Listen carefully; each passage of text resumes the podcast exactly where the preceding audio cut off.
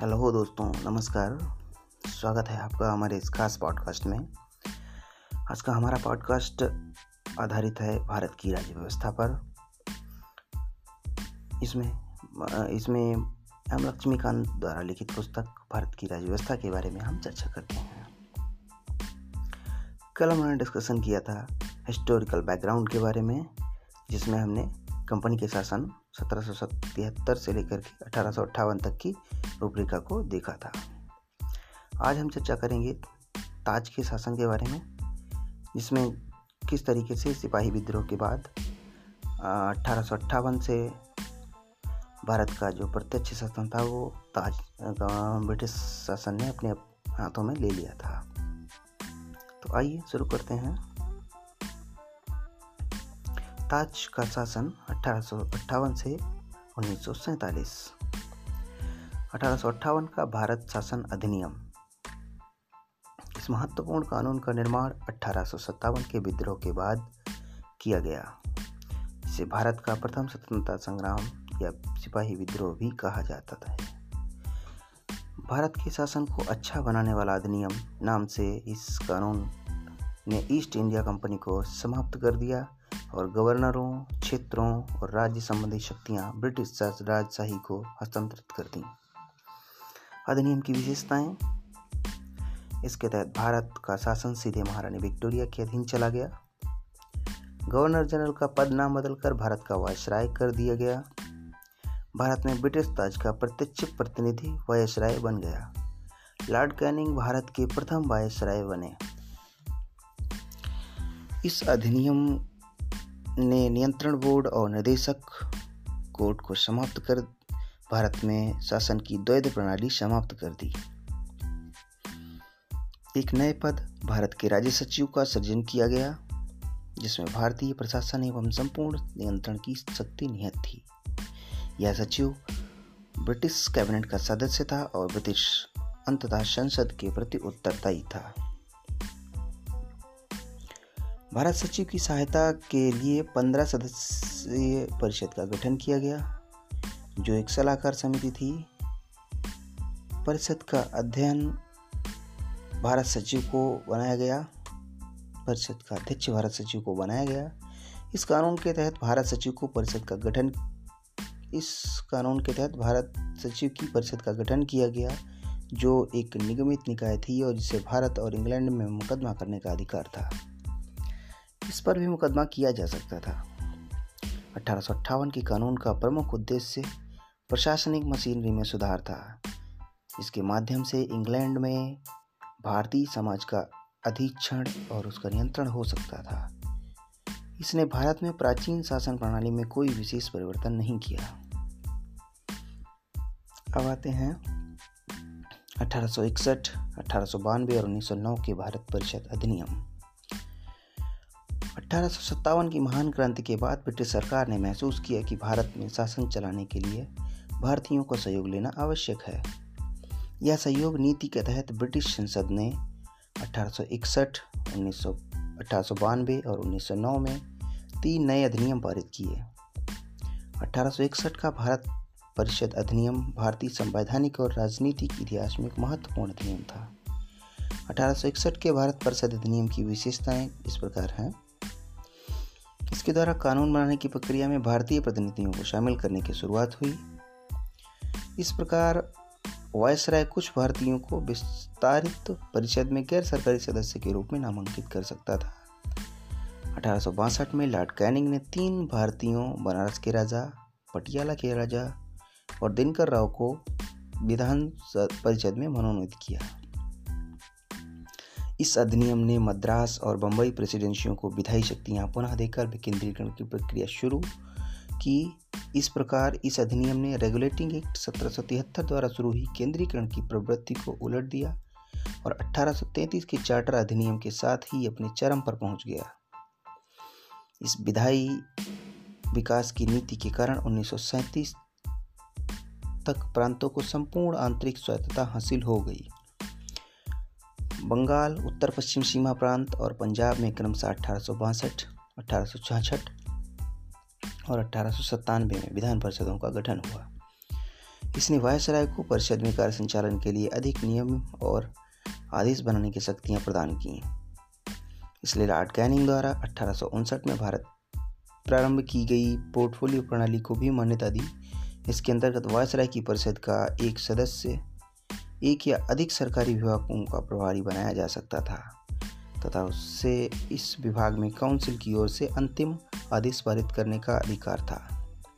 उसने वायसराय को आपातकाल में बिना काउंसिल की संस्तुति के आदेश जारी करने के लिए स्वीकृत किया। इस अध्यादेश की अवधि मात्र छह माह होती थी। अठारह सौ बानबे के अधिनियम की विशेषताएँ। इसके माध्यम से केंद्रीय और प्रांतीय विधानसभाओं, परिषदों में अतिरिक्त सदस्यों की संख्या बढ़ाई गई, हालाँकि बहुमत सरकारी सदस्यों का ही रहता था। इसने विधान परिषदों के कार्यों में वृद्धि कर उन्हें बजट पर बहस करने और कार्यपालिका के प्रश्नों का उत्तर देने के लिए अधिकृत किया।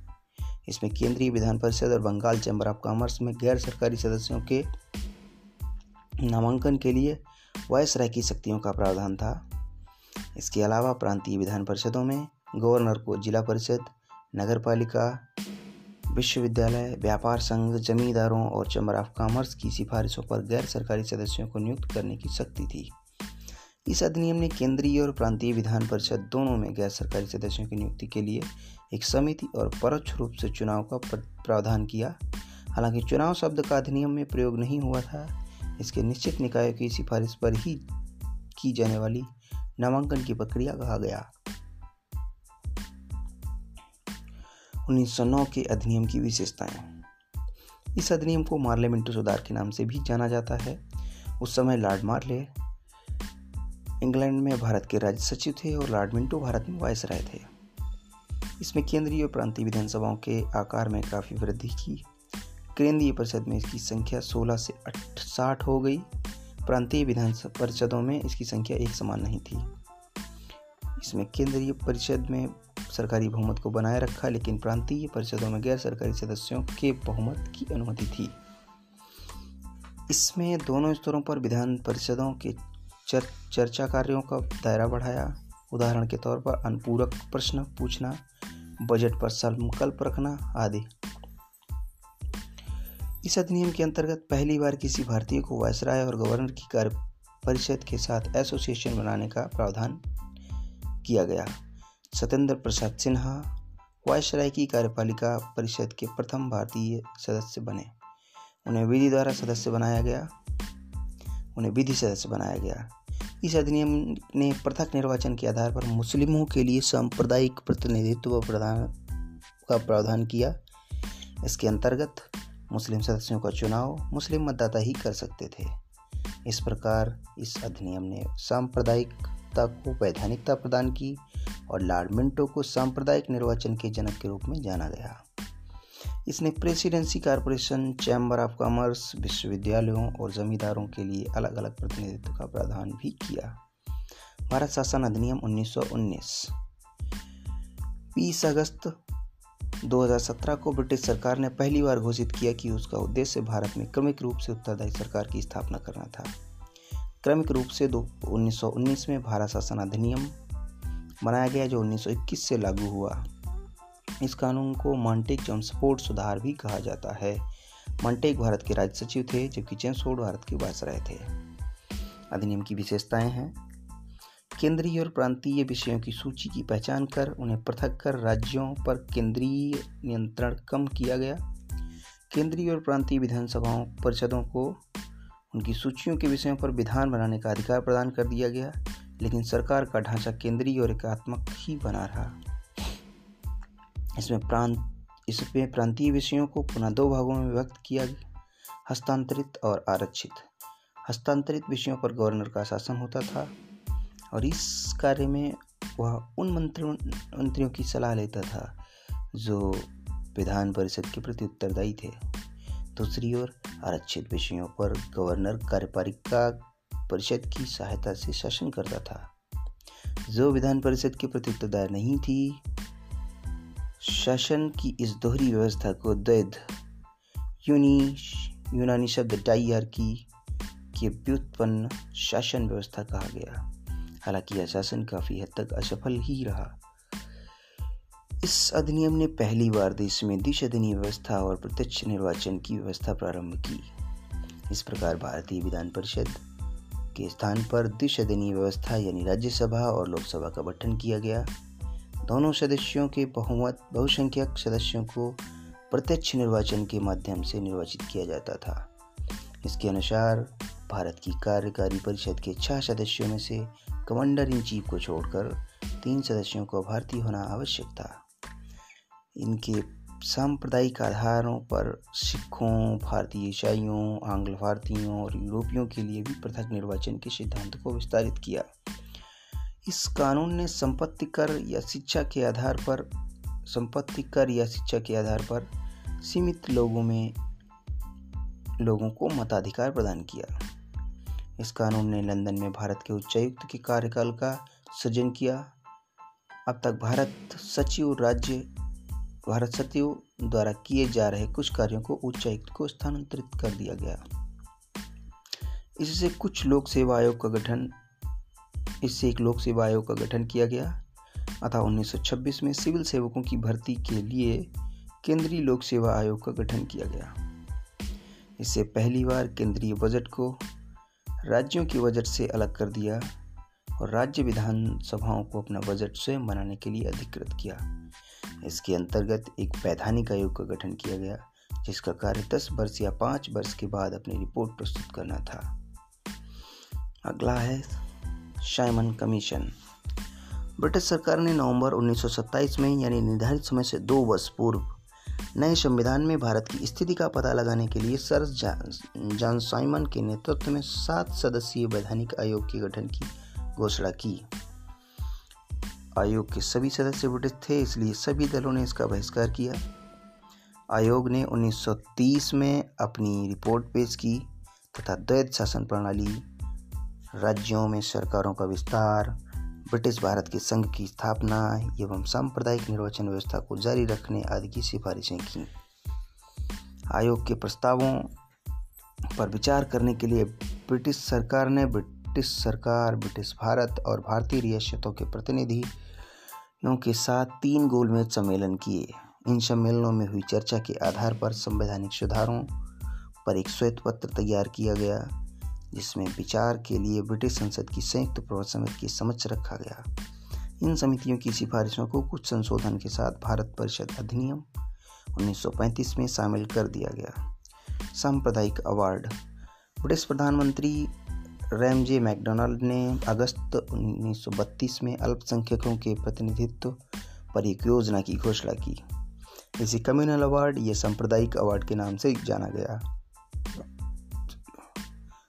अवार्ड ने न मुस्लिम सिख, ईसाई, यूनानियों और आंग्ल भारतीयों के लिए अलग निर्वाचन व्यवस्था का विस्तार किया, बल्कि इसे दलितों के लिए भी विस्तारित कर दिया। दलितों के लिए अलग निर्वाचन व्यवस्था से गांधी बहुत व्यथित हुए और उन्होंने अवार्ड में संशोधन के लिए पुणे की अवर्धा जेल में अनशन आरंभ कर दिया। अंततः कांग्रेस नेताओं और दलित नेताओं के बीच एक समझौता हुआ, जिसे पूर्ण समझौता के नाम से जाना गया।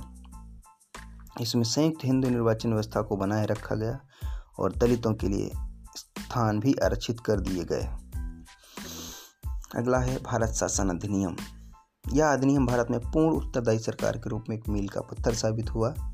यह एक लंबा और विस्तृत दस्तावेज़ था, जिसमें 321 धाराएँ और 10 अनुसूचियाँ थीं।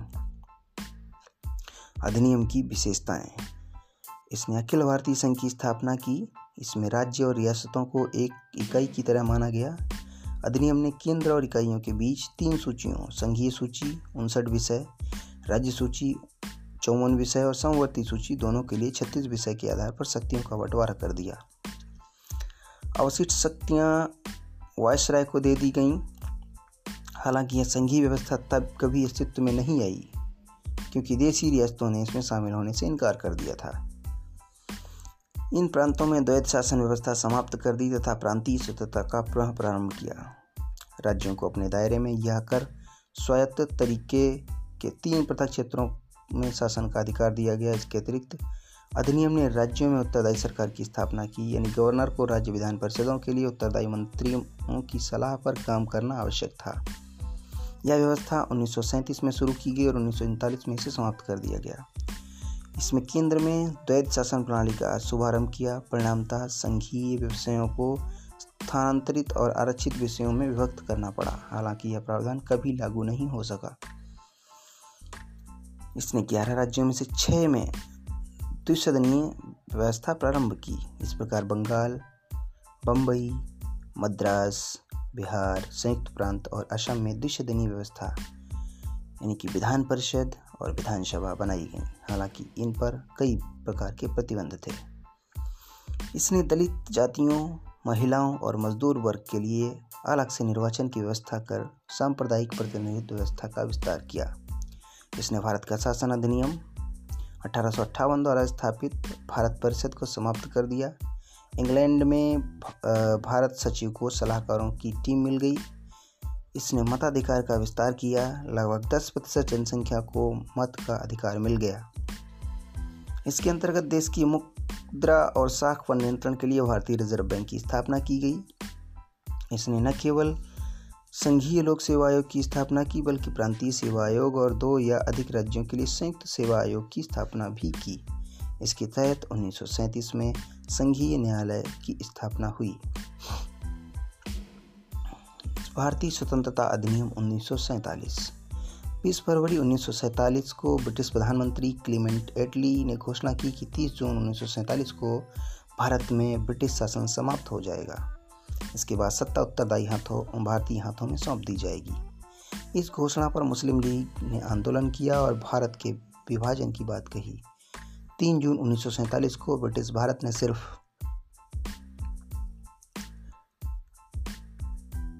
फिर स्पष्ट किया कि 1946 में गठित संविधान सभा द्वारा बनाया गया संविधान उन क्षेत्रों में लागू नहीं होगा जो उन्हें स्वीकार नहीं होंगे। उसी दिन तीन जून उन्नीस सौ सैंतालीस को वायसराय लॉर्ड माउंट बेटन ने विभाजन की योजना पेश की, जिसमें माउंट बेटन योजना कहा गया। इस योजना को कांग्रेस और मुस्लिम लीग ने स्वीकार कर लिया। इस प्रकार भारतीय स्वतंत्रता अधिनियम उन्नीस सौ सैंतालीस बनकर लागू कर दिया गया। अधिनियम की विशेषताएँ इस प्रकार हैं। इसमें भारत में ब्रिटिश राज्य समाप्त कर 15 अगस्त उन्नीस सौ सैंतालीस को इसे स्वतंत्र और संप्रभु राष्ट्र घोषित कर दिया। इसे भारत का विभाजन कर दो स्वतंत्र डोमिनियनों, संप्रभु राष्ट्र और पाकिस्तान का सृजन किया, जिसमें ब्रिटिश राष्ट्रमंडल से अलग होने की स्वतंत्रता थी। इससे वायसराय का पद समाप्त कर दिया गया और उसके स्थान पर डोमिनियनों राज्यों में गवर्नर जनरल पद का सृजन किया गया। इसकी नियुक्ति नए राष्ट्र की कैबिनेट की सिफारिश पर ब्रिटेन के ताज को करनी थी। इन पर ब्रिटेन की सरकार का कोई नियंत्रण नहीं होना था। इसमें दोनों डोमिनियन राज्यों संविधान सभाओं को अपने देश का संविधान बनाने और उसके लिए उत्तरदायी किसी भी देश के संविधान को अपने, अपनाने की शक्ति थी। सभाओं को यह भी शक्ति थी कि वे किसी भी ब्रिटिश कानून को लागू करने के लिए कानून बना सकती थीं।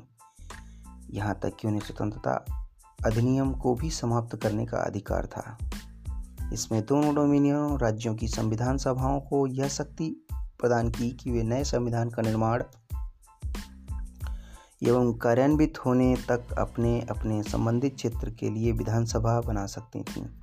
15 अगस्त उन्नीस के बाद ब्रिटिश संसद में पारित हुआ कोई भी अधिनियम दोनों डोमिनियन पर तब तक लागू नहीं होगा जब तक कि दोनों डोमिनियन इस कानून को मानने के लिए कानून नहीं बना लेती। इस कानून ने ब्रिटेन में भारत सचिव का पद समाप्त कर दिया। इसकी सभी शक्तियाँ राष्ट्रमंडल मामलों के राज्य सचिव को स्थानांतरित कर दी गईं। इसने 15 अगस्त उन्नीस सौ सैंतालीस से भारतीय रियासतों पर ब्रिटिश संप्रभुता की समाप्ति की घोषणा की। इसके साथ ही आदिवासी क्षेत्र समझौता संबंध पर भी ब्रिटिश हस्तक्षेप समाप्त हो गया। इसमें भारतीय रियासतों को यह स्वतंत्रता दी कि वे चाहें तो भारत डोमिनियन या पाकिस्तान डोमिनियन के साथ मिल कर सकती हैं या स्वतंत्र रह सकती हैं। इस अधिनियम ने नया संविधान बनने तक प्रत्येक डोमिनियन में शासन चला, संचालित करने एवं भारत द्वारा अधिनियम, यानी भारत शासन अधिनियम 1935 के तहत उनकी प्रांतीय सभाओं में सरकार चलाने की व्यवस्था की। हालाँकि दोनों डोमिनियनों राज्यों को इस कानून में सुधार करने का अधिकार था। इसमें ब्रिटिश शासक को विधायी, विधायकों पर मताधिकार और उन्हें स्वीकृत करने के अधिकार से वंचित कर दिया गया। लेकिन ब्रिटिश शासक के नाम पर गवर्नर जनरल को किसी भी विधेयक की को स्वीकार करने का अधिकार प्राप्त था। इसके अंतर्गत भारत के गवर्नर जनरल एवं प्रांतीय गवर्नरों को राज्यों का संवैधानिक प्रमुख नियुक्त किया गया। उन्हें सभी मामलों पर राज्यों की मंत्री परिषद के परामर्श पर कार्य करना होता था। उन्हें शाही उपाधि से भारत का सम्राट शब्द समाप्त कर दिया। इसने भारत के राज्य सचिव द्वारा सिविल सेवा में नियुक्तियाँ करने और पदों में आरक्षण करने की प्रणाली समाप्त कर दी। 15 अगस्त उन्नीस सौ सैंतालीस से पूर्व के सिविल सेवक कर्मचारी जो वही सुविधाएँ मिलती रहीं, जो उन्हें पहले से प्राप्त थीं। 14 और 15 अगस्त उन्नीस सौ सैंतालीस की मध्य रात्रि को भारत में ब्रिटिश शासन का अंत हो गया और समस्त शक्तियाँ दो नए स्वतंत्र डोमिनियनों, भारत और पाकिस्तान को हस्तांतरित कर दी गईं। लॉर्ड माउंटबेटन नए डोमिनियन भारत के प्रथम गवर्नर जनरल बने। उन्हें जवाहरलाल नेहरू को भारत के पहले प्रधानमंत्री के रूप में शपथ दिलाई। 1946 में बनी संविधान सभा को स्वतंत्र भारतीय डोमिनियन की संसद के रूप में स्वीकार कर लिया गया। भारत की जो अंतरिम सरकार बनी, उसमें सदस्य इस प्रकार थे। जवाहरलाल नेहरू, राष्ट्रमंडल संबंध तथा विदेशी मामले, ये इनके पास विभाग थे। डॉक्टर सरदार वल्लभ भाई पटेल थे, इनके पास गृह मंत्रालय, सूचना एवं प्रसारण मंत्रालय था। डॉक्टर राजेंद्र प्रसाद, खाद्य एवं कृषि मंत्री थे। जान मथाई, उद्योग एवं नागरिक आपूर्ति मंत्री, जगजीवन राम श्रम मंत्रालय, सरदार बलदेव सिंह, रक्षा मंत्रालय, सी एच भाभा, कार्य खान एवं ऊर्जा मंत्रालय, लियाकत अली खान वित्त मंत्रालय, अब्दुल रब निस्तार, डाक एवं वायु अशरफ अली, रेलवे एवं परिवहन, सी गोपालाचारी शिक्षा एवं कला, आई आई चुंगरीदर चुंदरीगर वाणिज्य मंत्री गजनफर अली खान, स्वास्थ्य मंत्री और जोगेंद्र नाथ मंडल विधि। अंतरिम सरकार के सदस्य वायसराय की कार्यकारी परिषद के सदस्य थे। वायसराय परिषद का प्रमुख बना रहा, लेकिन जवाहरलाल नेहरू को परिषद का उपाध्यक्ष बना दिया गया। स्वतंत्र भारत का पहला मंत्रिमंडल उन्नीस सौ सैंतालीस में इस प्रकार बना, जिसमें जवाहरलाल नेहरू, प्रधानमंत्री, राष्ट्रमंडल एवं विदेशी मामले मंत्रालय, वैज्ञानिक शोध आदि। सरदार वल्लभ भाई पटेल, इनके पास गृह मंत्रालय, सूचना एवं प्रसारण मंत्रालय, राज्यों के मामले आदि थे। डॉक्टर राजेंद्र प्रसाद, खाद्य एवं कृषि मंत्रालय, मौलाना अब्दुल कलाम आज़ाद शिक्षा मंत्रालय, जॉन मथाई रेलवे एवं परिवहन मंत्रालय, आर के षणमुगम शेट्टी वित्त मंत्रालय, डॉक्टर बी आर अंबेडकर विधि मंत्रालय, जगजीवन राम श्रम मंत्रालय, सर बलदेव सिंह रक्षा मंत्रालय, राजकुमारी अमृत कौर स्वास्थ्य मंत्रालय, सी एच भाभा वाणिज्य मंत्रालय रफ़ी अहमद किदवई संचार मंत्रालय श्यामा प्रसाद मुखर्जी, उद्योग एवं आपूर्ति मंत्रालय, वी एन गाडगिल, खान एवं ऊर्जा मंत्रालय। तो इस प्रकार स्वतंत्र भारत की पहली मंत्रिमंडल बनी।